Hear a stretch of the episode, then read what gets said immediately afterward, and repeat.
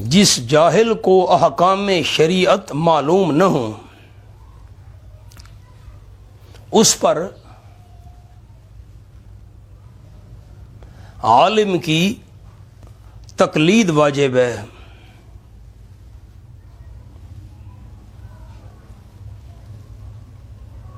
کہ اس سے پوچھ کر عمل کرے۔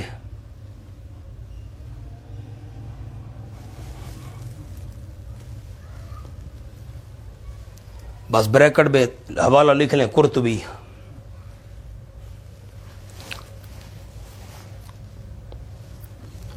بس۔ کچھ جملہ سمجھ آیا ہے دوستوں کو؟ ایک آدمی ہے جس کو شریعت کے حکام معلوم نہیں ہے وہ کس سے پوچھے گا؟ عالم سے۔ عمل کرے گا۔ اسی کا نام تو تقلید ہے۔ میری طرف دیکھیں۔ یہ جو مریض کو خون کی ضرورت ہوتی ہے ڈاکٹر نے کہا بندہ مرتا ہے، اس کو خون لگاؤ. اب انسان کا خون انسان کو لگانا نہ قرآن میں ہے، نہ حدیث میں ہے۔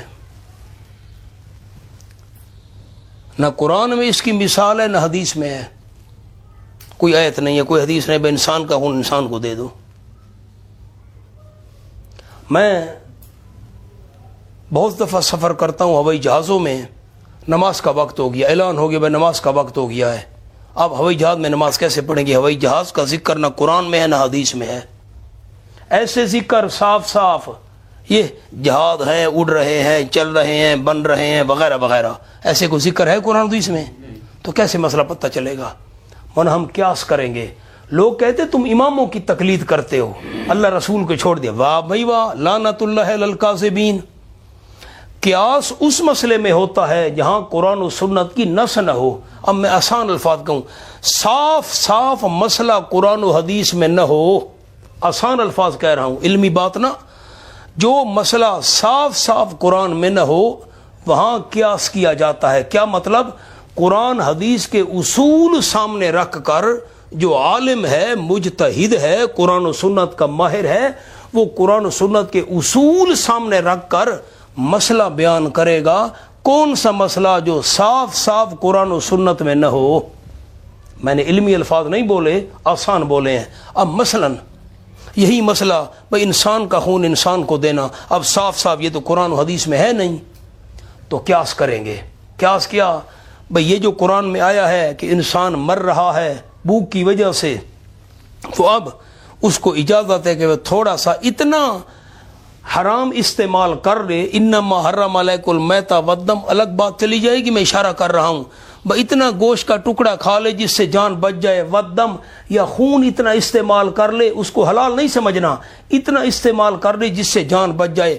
اگر انسان کی جان بچانے کے لیے خون استعمال کرنے کی اجازت ہے مردار استعمال کرنے کی اجازت ہے، تو پھر انسان کی جان بچانے کے لیے اس ناپاک خون کو بھی دوسرے انسان میں منتقل کرنے کی اجازت ہے۔ اس کو کہتے ہیں قیاس۔ اب ہوائی جہاز میں نماز کیسے پڑھیں گے؟ ہوائی جہاز کا تو ذکر ہی نہیں ہے قرآن و سنت کے اندر۔ اس وقت تو یہ سواریاں تھی نہیں جب قرآن نازل ہو رہا تھا۔ تو علماء نے قیاس کیا اس کو کشتی پر، جیسے کشتی متحرک سواری ہے، جو حکم اس کشتی کے اندر ہوگا، نماز کا سمندر میں جا رہی ہے کشتی، نماز کا وقت ہو گیا، جو حکم کشتی میں نماز کا ہوگا، وہی حکم اس متحرک سواری جہاز میں نماز کا ہوگا۔ بات سمجھ آئی؟ اب بھینس کا دودھ، بھینس حلال ہے حلال ہے دودھ حلال ہے۔ قرآن میں دکھاؤ، بھینس کا ذکر، حدیث میں دکھاؤ۔ اس دور میں جب قرآن نازل ہو رہا تھا، بھینس تھی ہی نہیں۔ پھر علماء نے اس کو قیاس کیا گائے پر۔ جو چیز گائے کھاتی ہے، یہ کھاتی ہے گھاس۔ وہ کھانے کے بعد اس کو چباتی ہے، اوگل کریں دی چباتی ہے، یہ بھی ایسے کرتی ہے، وغیرہ وغیرہ۔ یہ تو جیسے گائے کا دودھ اور گوہ استعمال کرنا جائز ہے، اس کا بھی دودھ اور گوہ استعمال کرنا جائز ہے۔ اس کو کہتے ہیں قیاس۔ کیا مطلب قرآن و سنت کے اصول سامنے رکھ کر اس میں سے مسئلہ نکالنا؟